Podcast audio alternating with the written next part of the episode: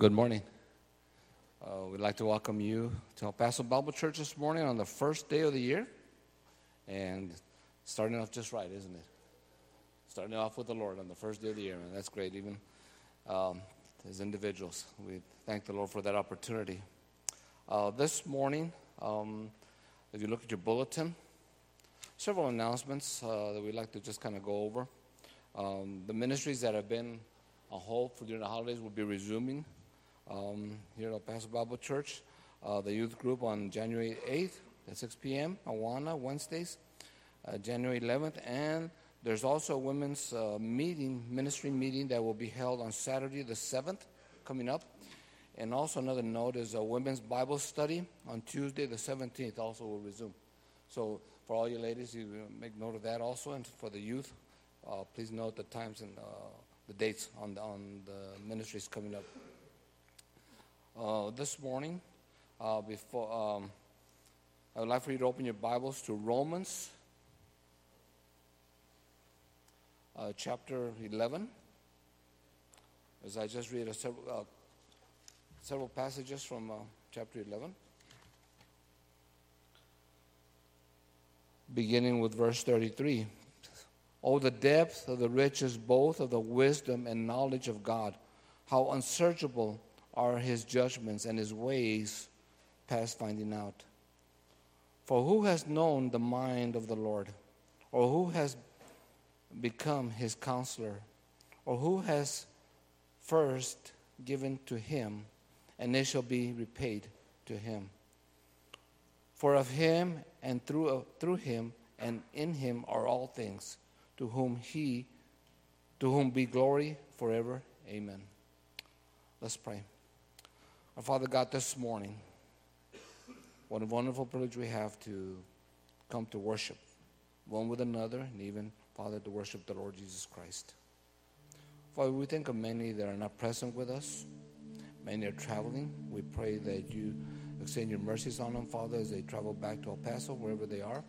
Many, Father, are sick, that are still battling illnesses, Father, then, and we just lift them up to you, Father, especially the the Myers, Lord. We thank you, Lord, for all the ministries here at Paso Bible Church. We thank you for your presence here, your spirit. And Father, we pray that this morning will be one that's glorifying to you, Lord.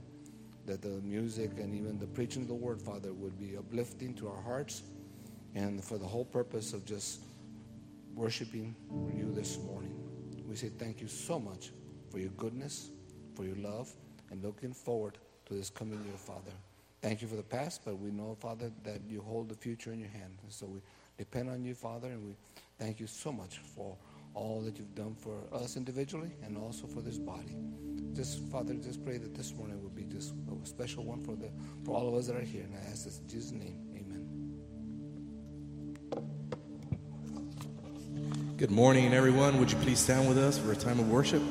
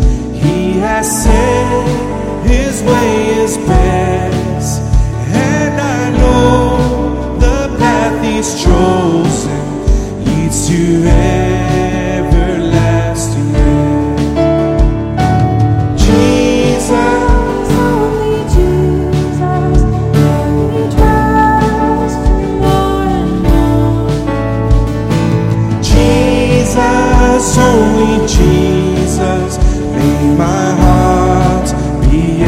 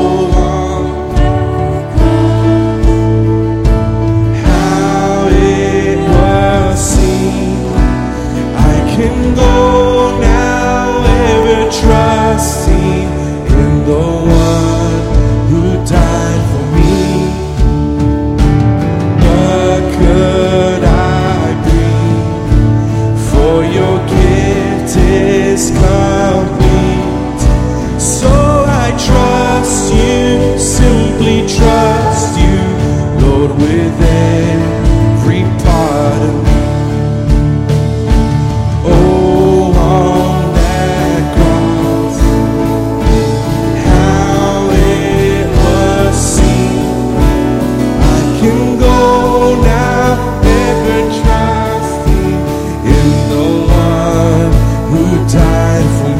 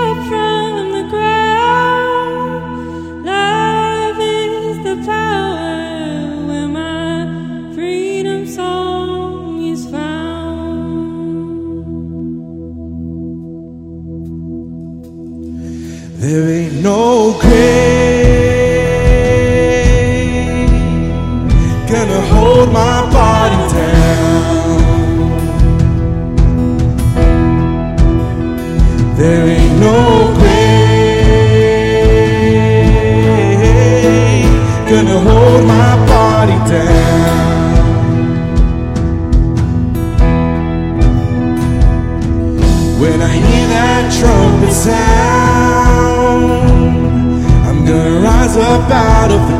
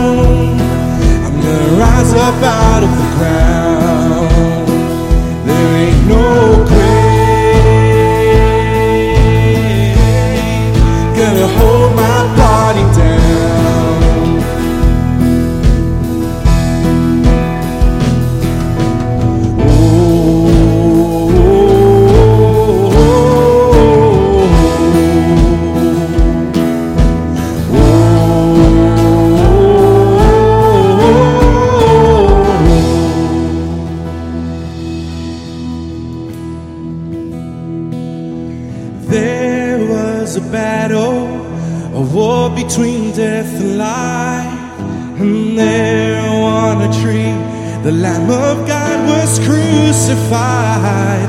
And he went on down to hell. He took back every key. He rose up as a lion. And he set all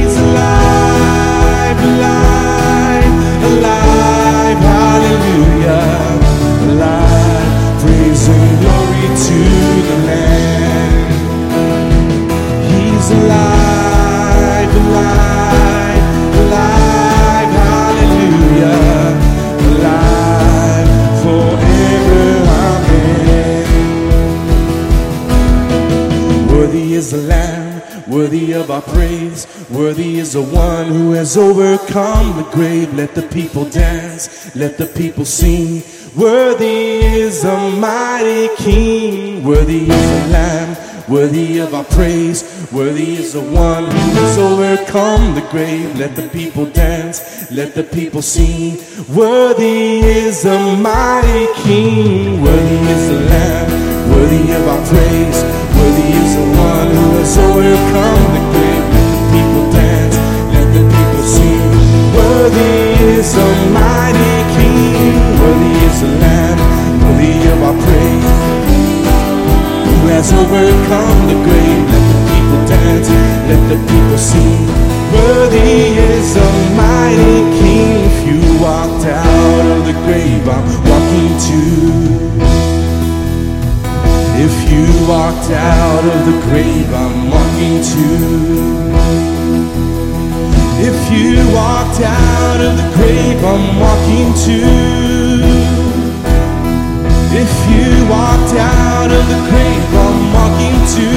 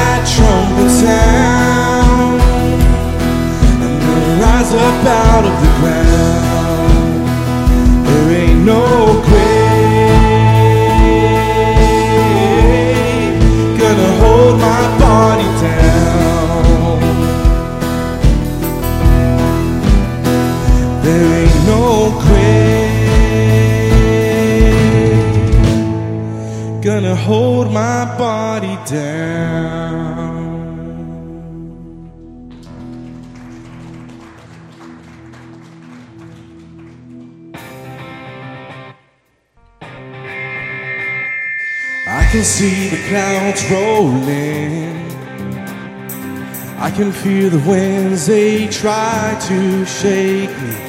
I will not be moved. My feet are on the rock. I can feel the waters rise. I can hear the howling lies that haunt me. He won't hold me now. My feet are on the rock. When I feel my hope about to break, I will cling to your unchanging grace. Let the waters come and the earth give way. I'll be dancing in the rain. My feet are on the rock.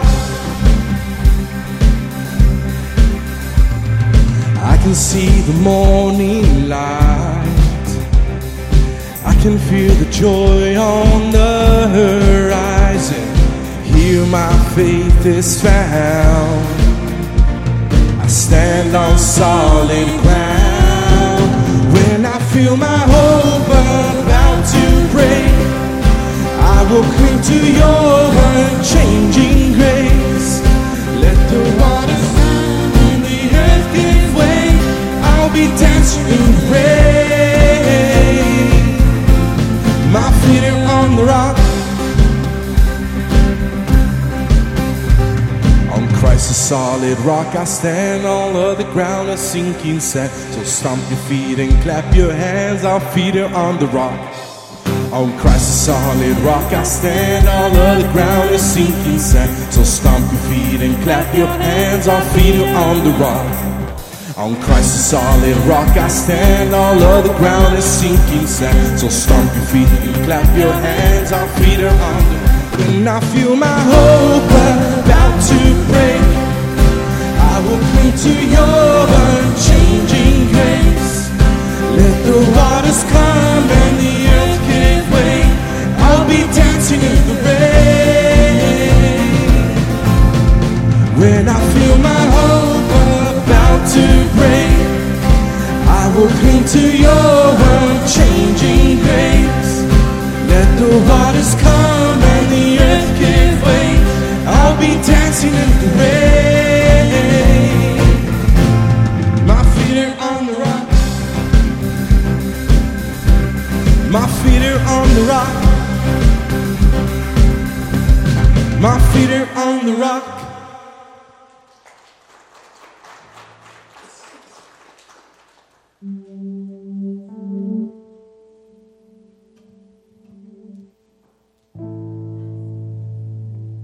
We have a little worship app.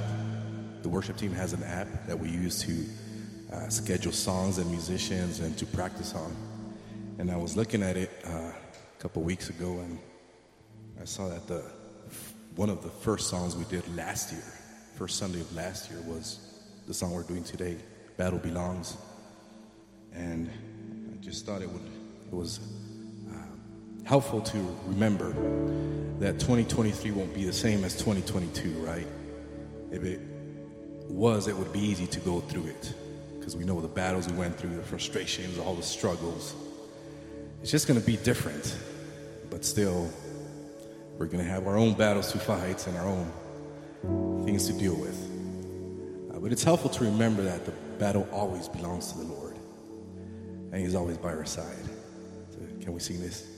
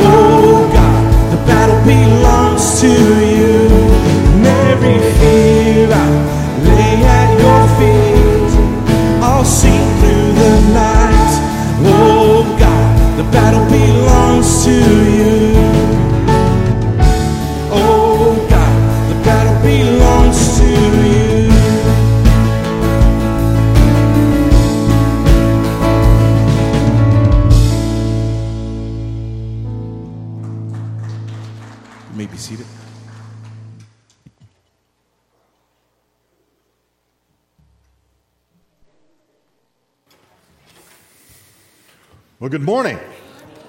Merry Christmas. Y'all are confused because you're a bunch of Bible church people. I got two, Mike. Well, it's New Year's too. It is actually the eighth day of Christmas.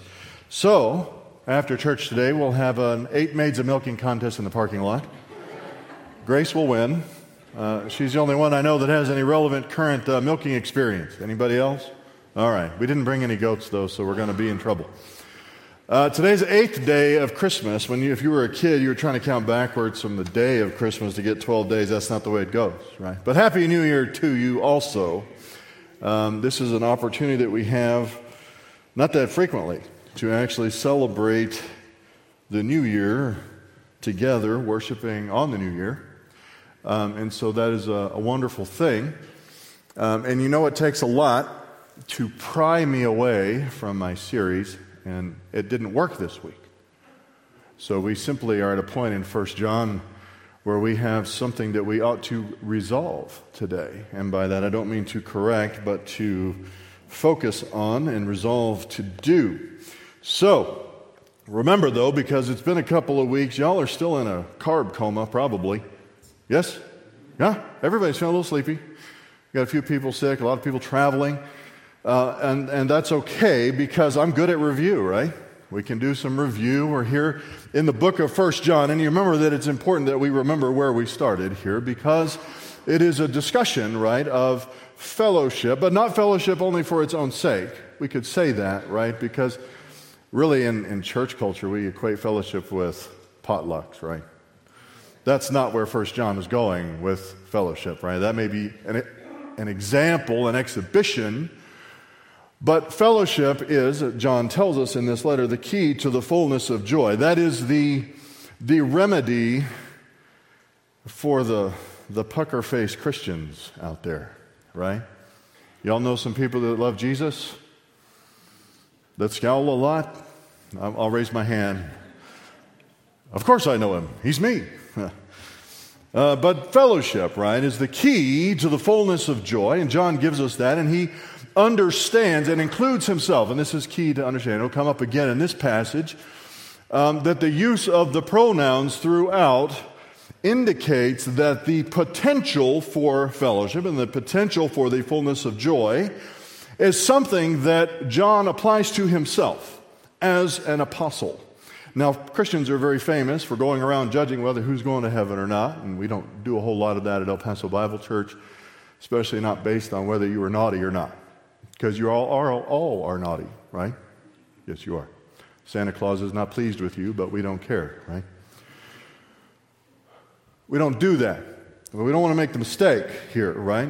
None of you would say that there's a, a question as to whether John the Apostle is actually a believer, right? Don't, because that would be foolish. Don't raise your hand if you think that. Come talk to me afterwards, and I'll fix you. Okay? Nobody doubts that. So we have to understand that when John says we, that's not a rhetorical device. He means we. And when he says that when we sin, we ought to confess that sin, he means we. He does mean we. Justified individuals, people who are going to heaven when they die, people who have an identity in Christ that cannot be taken from them simply by grace through faith, who have received eternal life as a free gift. And it's the key part of the key to their fullness of joy, to comprehend the greatness of the love that the Father has bestowed upon us, such that we would be called children of God, because that is an appropriate appellation, right? We're not just calling things something, they are that. He says, and such we are. So, fellowship is the key to these things. That is the topic of First John. It is the key, and it is something that we don't want to lack right? We don't want to lack joy in our lives. So we need to understand the things that this letter contains.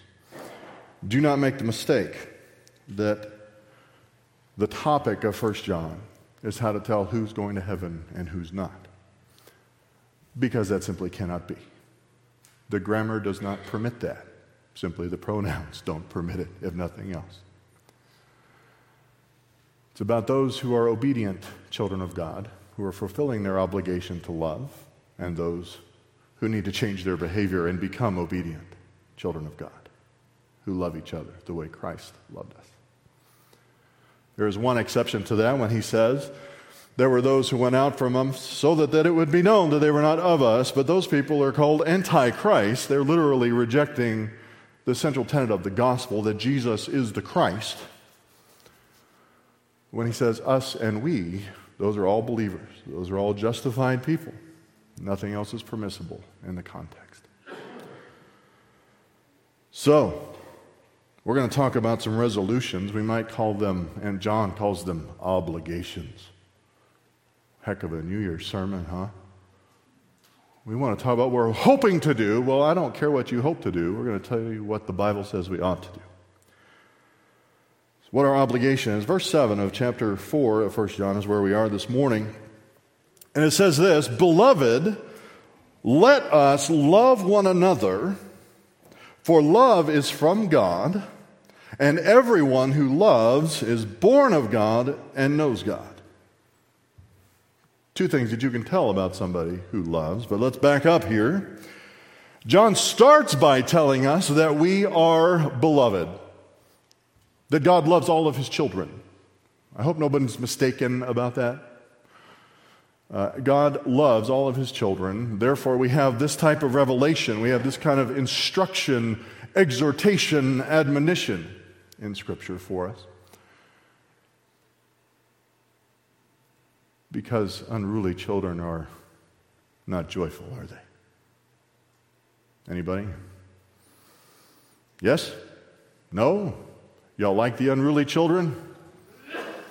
Hmm. The unruly children are dangerous. Specifically, they're a danger to themselves and to others. And so, Scripture gives us instruction to be applied to the Holy Spirit so that we can remedy that problem within the local church, especially. John states it in what's called a hortatory subjunctive. So, a hortatory subjunctive, that's a big fancy word that means a command that is including the speaker. Let us do something. It's an imperative, but it, includes the person who's speaking. It's not simply what I do with Isaac every morning. Isaac, go feed the pig, or Priscilla does it. Priscilla does not say, Isaac, let us go feed the pigs. You know why? because she does not want to include herself in that particular chore. That's Isaac's chore. So there's no hortatory subjunctive, that's simply an imperative.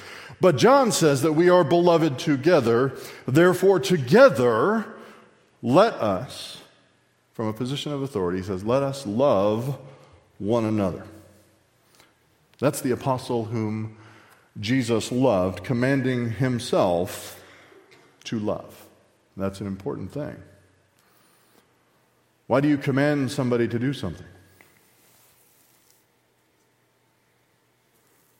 Because they're doing it passively, automatically? You walk around telling somebody to breathe? Part of their autonomic systems, generally.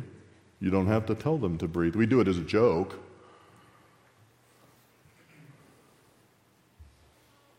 You tell somebody, you give somebody a command.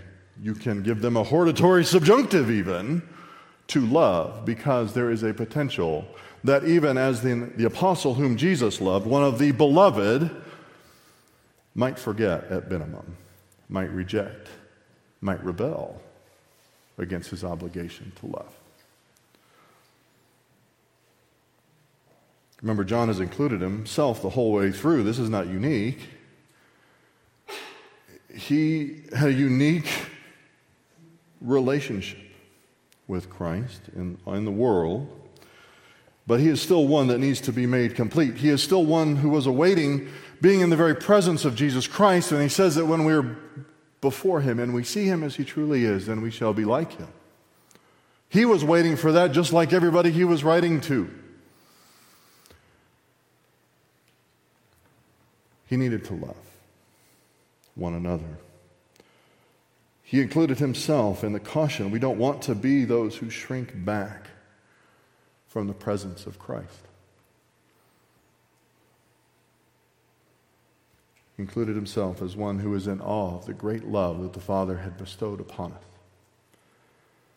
A central thing in 1 John, right? That's what John does. He includes himself all the way through. He includes himself. Let us love one another. And he gives us a conclusion that we can make, and you want to be careful here. Let us love one another, beloved, for love is from God. Now, he is not talking about all the things that pass for love in this world, right? Because the culture tells you that if you love your children, you leave, uh, you, you talk about how their gender was assigned to them, instead of that their gender is a feature of their genetics, given to them by virtue of creation, by the very image of God at the moment of conception. It's identifiable. So the culture tells us that something that distinctly resembles hate is love. That's not the love we're talking about, is it? Love is not the same thing as tolerance of all things. So we need to be clear that in, in 1 John, John is not communicating an ambiguity here. He's not saying that you just need to make people smile because that's what God is in the business of doing, right? Is making people smile, right? No. Because in our culture, what we mean when we say you need to be loving to that person, what we mean most of the time, and Christians do something stupid like this, what they mean is be nice. Don't offend. Be loving.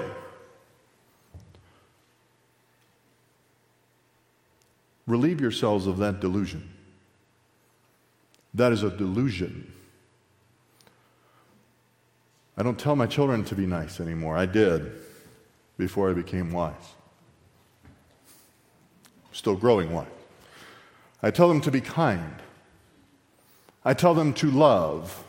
Tell them not to hate, because those have definitions, but nice is irrelevant to your life.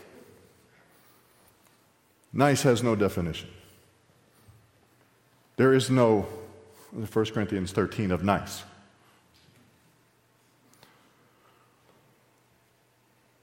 When John uses the word love, he's talking about the love that is reflective of God's love, reflective of God's person, of his character, and in fact, you could say of his substance. Later on, he says God is love, it's equative. We're talking about authentic, God emulating, sacrificial love that honors Him and brings Him glory in the world. And that's the kind of love that He said. Do not make the mistake of understanding the Apostle John to be saying, Brethren, beloved, let us be very nice to each other. He didn't say that. When Jesus stared his enemies in the face and called them all sorts of rather earthy epithets. And he did. He was loving his enemies by speaking truth to them in a rather harsh way. So if you want to be like Jesus, you need to embrace that capability. We've said this before, right? If you want to be like Jesus, if you want to be like Jesus, you can't do that if you never get angry. You cannot be like Jesus if you never get angry. You cannot be like Jesus if you don't have enemies. You can't be like Jesus if you don't hate certain things. That's not the first chapter in the church growth book, folks. That's not the way they say it. But you also can't be like Jesus if you don't love the way that Jesus loved.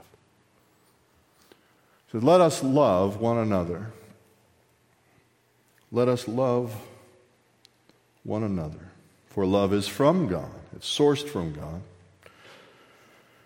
And everyone who is loving, it's a participle, present participle, you could say it that way, or loves, that's fine, is born of God and knows God.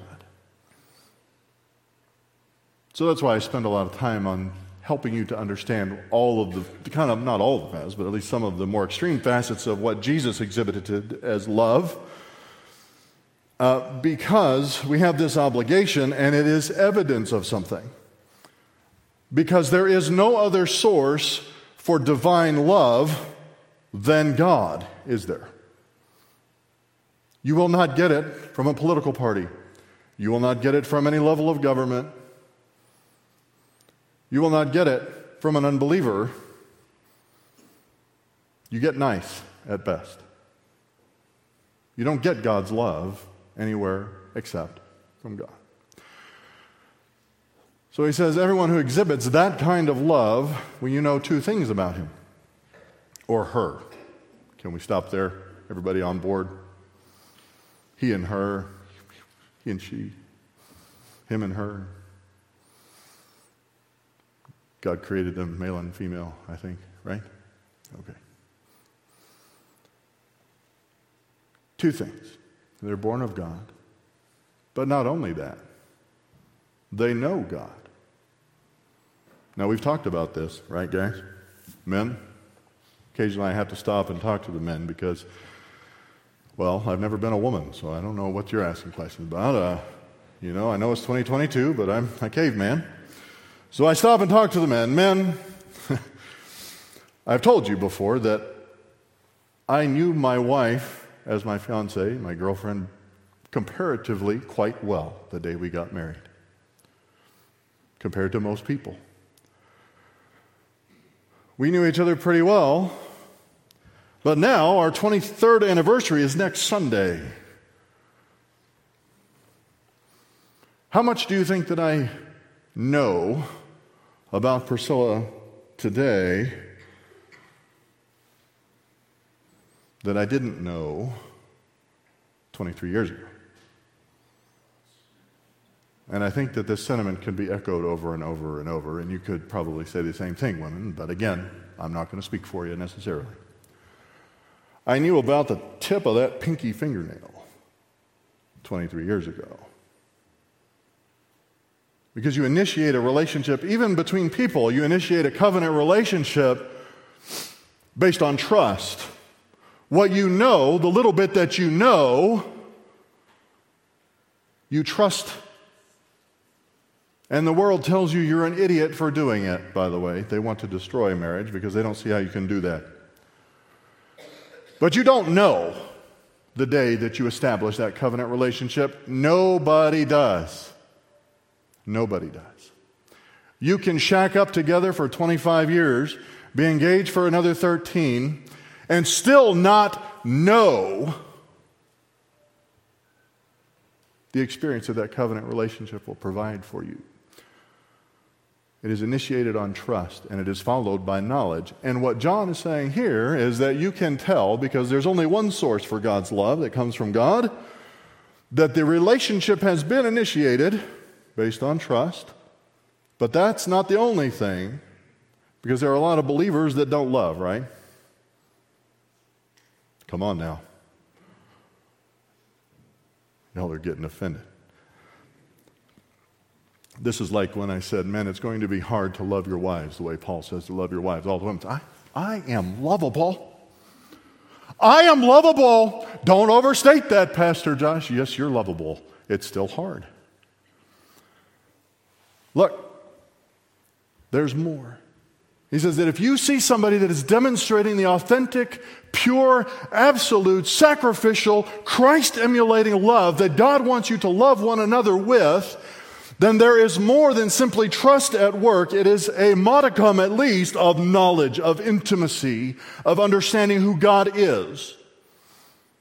You've learned something.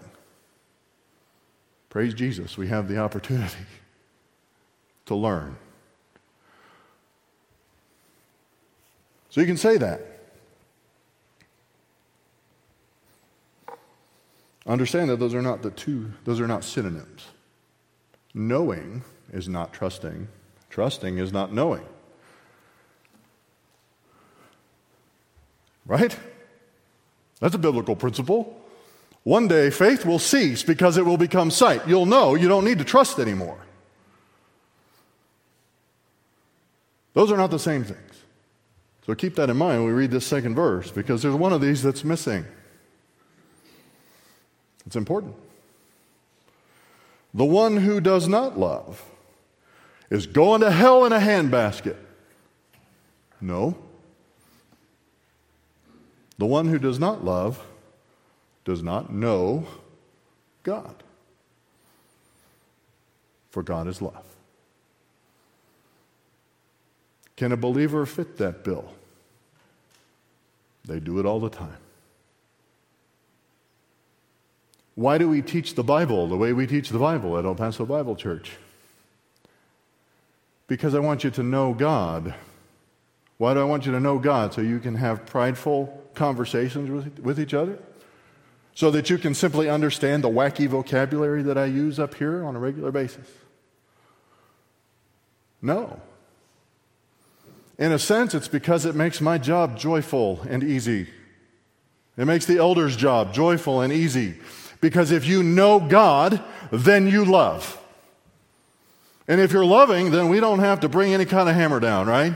We don't have to do anything about it. We don't have to have hard conversations about correction or discipline or those kinds of things, which we do when necessary.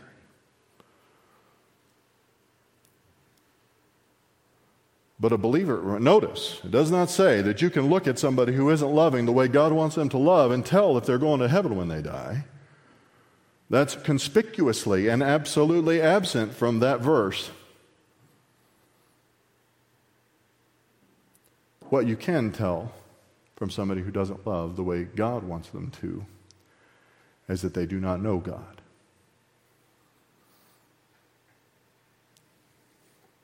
They may be a believer still in that initial infantile narcissistic stage, right? We all go through it. All babies are kind of narcissists, aren't they? I mean, they're cute. They're cute, little narcissists, aren't they? Everything's about them. Everything's about me. If I don't have what I need, I scream. If I do have what I need, I need a diaper change.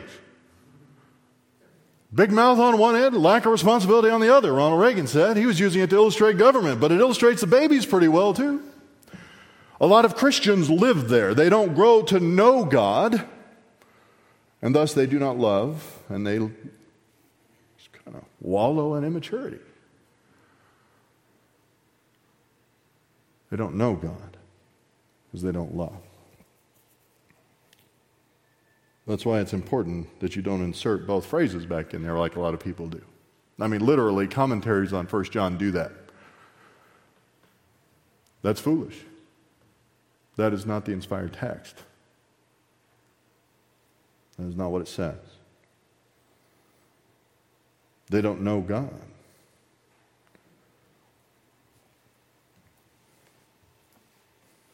You certainly can't tell simply by a lack of love in someone's life whether they have trusted in Jesus Christ for eternal life. They may never grow out of it. I mean, there's profound numbers, inexplicable numbers of explanations and illustrations of that fact. The chronological age is no guarantee of maturity. That's true even in a non spiritual sense, isn't it? I know a lot of people that are spoiled rotten on Social Security. I mean, they're of the age to collect it. They're just little punk kids on the inside. They never grew up. That's just life. That's a reality. And Scripture does paint that picture as a possibility. But they certainly have not come to know God in the way that produces love. And it is a profoundly negative thing in their lives. It is a dangerous thing. The worst, most disastrous entity that I can fathom as a pastor, maybe I have a personal bias here, is a local church that is devoid of Christ like love.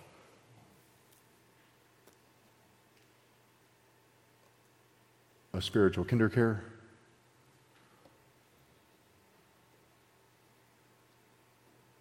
It's an awful thing to consider.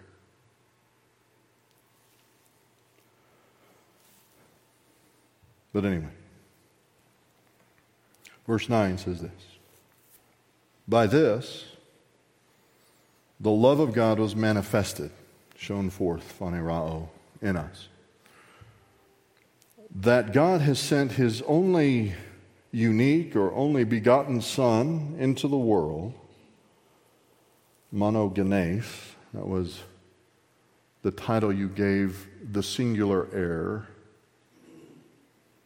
the only one of his kind.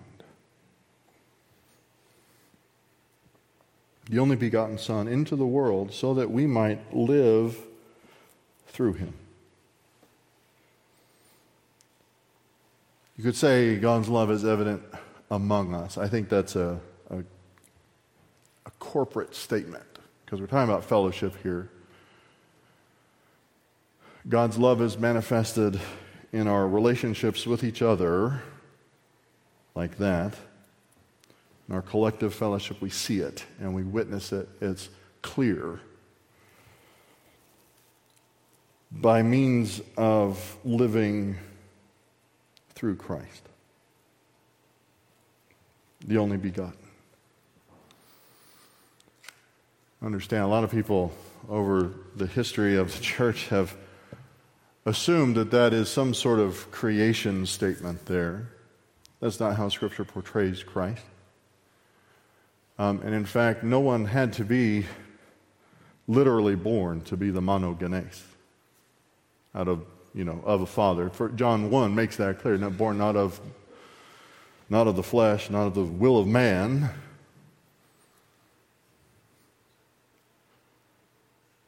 Simply means that he holds a place that no one else can hold. He is utterly unique.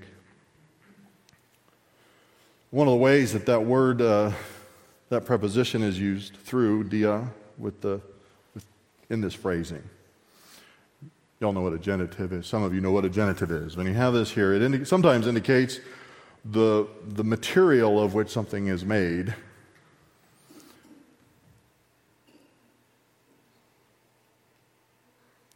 So, what John is indicating, if that, I don't think that's the case, because he said here that God is love.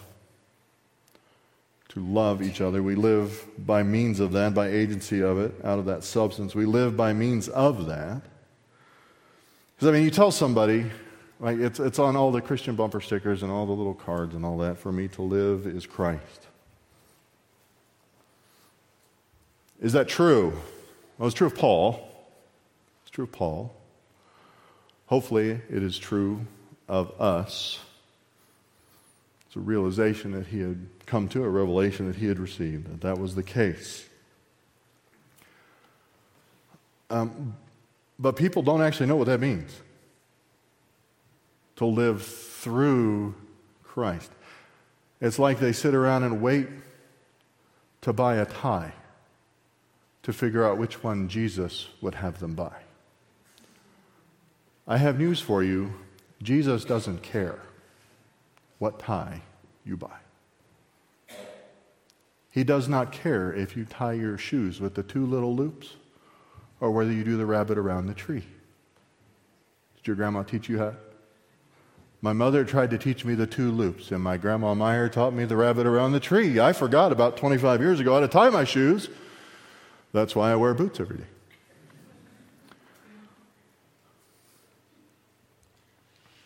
What does it mean to live through Christ? Well, it's self evident from this context. It means to love. God is love. Let us love one another. You're not looking for a grocery list from Jesus, folks. It is a singular obligation to lay our lives down for the other children of God in our family. God is love, and we see that through his unique Son and we live out his substance to love. There's a huge amount of freedom there. Especially in the years since I was at Dallas Seminary, I have been loved in some very unique ways by the body of Christ. Ways that I would not have imagined. Ways that I could not have fathomed because there was an exercise of that freedom I had one solution for certain things in mind, and a believer came and said, Well, I can't do that, but I can do this. Well, that's way better. It's an amazing, wonderful thing when we take that to heart, right? Because the love that God wants us to exhibit, that was exhibited by his unique Son, Jesus Christ, is an amazing feature.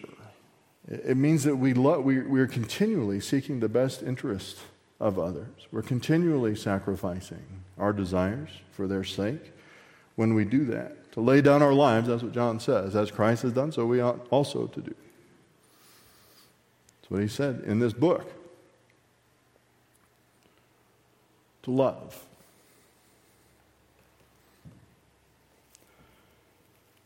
In this is love. There's a lot of love in 1 John.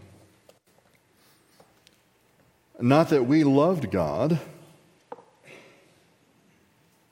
We.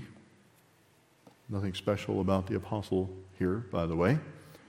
He didn't become an apostle because he was one of these unique men that somehow got a corner on the love market and loved God first. That didn't happen. God loved him before they loved God. No one, excuse me, not that we loved God, but that He loved us and sent His Son to be the propitiation for our sins. He defined love, He initiated love. He showed it, manifested it. He culminated his love in sending his son as a satisfaction. Satisfaction for every requirement for us to have life. That's the base meaning of propitiation, right? When I talk to you about wacky vocabulary, you could say propitiation is like that, but out of all the vocabulary that I use, you ought to learn that one. We've talked about it before. 1 John 2 2 clarifies the nature of propitiation, right? That he is the propitiation for our sins, but also the whole world's sins. Here, the focus is on what he has done within the family, how that should affect our love for one another. It doesn't change the universal nature, the complete nature, the absolute nature of propitiation. But the focus is on what he has done specifically for us and how that affects our relationship between us and other children of God. Everyone with a sin problem, Jesus' sacrifice is sufficient and has accomplished satisfaction of his wrath towards sin. He himself, John said earlier, is the propitiation. Christ. Understand, it makes God's love unmistakable that he did that. But that's not the sum total experience of God's love. There are some believers that act like they have currently experienced all the love that God has poured out. That's not true. you will experience God's love and God's grace for eternity. And as I see it, in ever increasing measure. If God dumped all that on you right now, you just fall over dead. You can't hack it. You're in the meat suit. The meat suit can't handle that kind of thing. Yeah? But it does make it unmistakable. It was manifested, it was shown forth. You can have confidence that God loves you because of that event, because of the propitiation that Christ Himself is and that God sent Him to provide. The Father sent Him. We'll know that more because he demonstrated in this magnificent, unmistakable way. We have a bookend here. This is how you know, by the way, how to define context a lot of times is there's bookends. He began by saying beloved, now he's going to end by saying beloved. We call them bookends.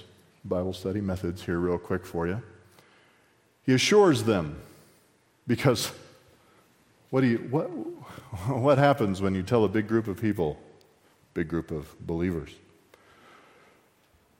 let us love one another? What goes through your head? All the ways that you didn't? Yeah? Maybe? Sometimes. Maybe not all the time. Maybe you're pretty chill about it most of the time. But sometime, maybe it happened. Well, after he finishes saying that, he wants to assure them, guys, well, however you have failed, however you have failed to love, you are beloved. I'm beloved. You're beloved. If you're a child of God, simply by grace, through faith, whether you have come to know God in a consequential measure or whether you're still at the simply trusting maturity level and knowledge level, you are beloved. You're a child of God. Beloved,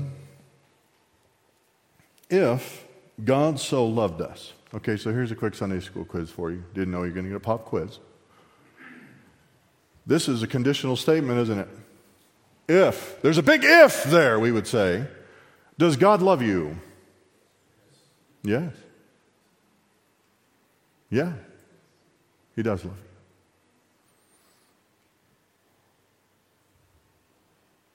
He is love.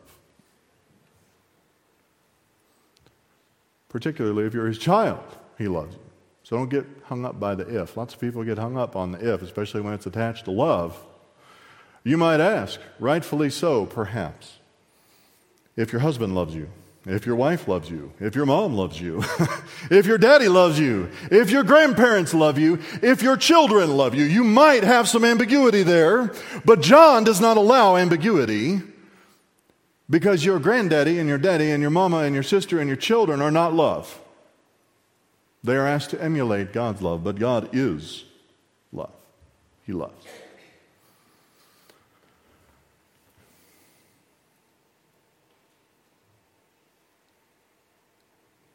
Beloved, if God so loved us in this way, and He does, it's a historical fact, we, some of you are not going to like this translation, we owe it to love one another. Oh, some of y'all even cringed visibly. I dig it. Here's your problem. Some of you, we talked about one problem. I'm gonna, here's your problem. Maybe you also had the other problem we talked about, which is to equate being loving with being nice. Throw that out of the way. Get that out of your mind. Nothing is further from the truth. Nice has no definition, but love is the definite thing in Scripture. Here's your problem you think that love and obligation are mutually exclusive, and that is untrue. Most of you are currently possessed by the romantic notion that love is some sort of feeling that you have and that it, it excludes obligation, that you simply do things out of love and not out of obligation. And that's cheap chicken bologna, folks. You know, Sam's hasn't had beef bologna in nearly three and a half years. You know what they do have? Cheap chicken hot dogs, which is just rolled up bologna. And that's that kind of understanding of what love is. I won't even eat it. Wouldn't eat it when I was six. We used to have these neighborhood barbecues, and all the neighbors would say, Oh, we got hot dogs for the kids as they're grilling ribeyes or hamburgers, big juicy hamburgers, and they had cheap chicken torpedo bologna for us. I was like, bruh, you know, I don't want to eat that stuff. Yeah, right, Tony? All right. Don't apply your cheap chicken bologna definitions from the Hallmark channel or wherever you got it from to your understanding of what love is. When are your children happy in your family, folks? Hold on. Maybe I should back up. Are your children ever happy? You may need to resolve this issue. if your children are unhappy, likely what they need is not less obligation, they need more. They do. Your children need to work. They need to work regularly, and they need to sweat at it. Because children that don't know how to do that are unhappy even as children, and they are miserable adults. And that's all John is telling the children of God. Because remember, we're talking about how to live in fellowship, which is the key to the fullness of joy, which is a comprehension of the great Father, uh, the great love of the Father, which He has bestowed upon us to call us children of God, but He doesn't want to leave us there as immature children of God, we're supposed to grow in knowledge of who He is and how to demonstrate and emulate His character to other people. And so, if you recoil from the, nation, the notion of obligation, of love, you need to grow up. You are obligated.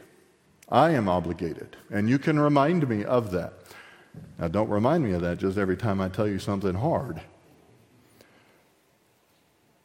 Because I could be being exactly, precisely loving you at that moment. Just because when I tell you something you don't like, and this happens to me a lot, it's like my spiritual gift to tell people things they don't want to hear. It's vocational hazard. You and I have an obligation. We owe it to love one another.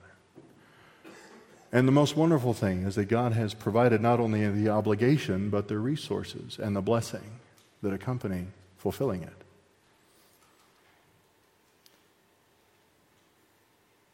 Resolved.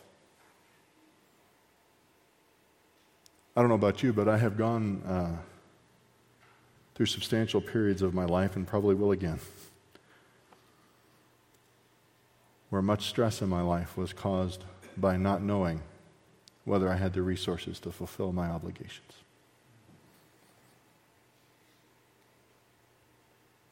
You don't have that problem when it comes to loving one another. God has provided everything you and I need to fulfill that obligation and to receive the reward that comes by receiving it, by embracing it. We're not lying when we say He's a good, good Father. He is not just good, He's perfect. So I hope you'll resolve with me today to love. And if you don't come back next week, I'll fix you again. Just kidding. Need to resolve to love each other today. Jacob, do we have another song this morning? All right, I'm going to pray. Father, we thank you for this day. We thank you for your word. We thank you for the precision of it. We thank you for the absolute and perfect precision of it. Uh, it gives us clear indication of your will for our lives. We ask you for the courage this morning and the discipline to embrace this obligation to love in ways that you would have us do so. It's in your Son's name we pray. Amen.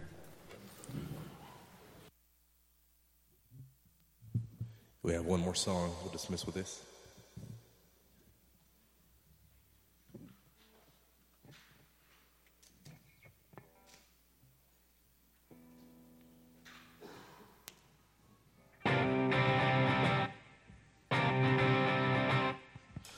Can see the morning light I can see and feel the horizon. Here my faith is found. I stand on solid ground when I feel my hope about to break. I will cling to your unchanging grace. Let the waters come and the earth give way. I'll be dancing in the rain. When I feel my hope about to break, I will cling to your unchanging grace. Let the waters come and the earth give way. I'll be dancing in the rain.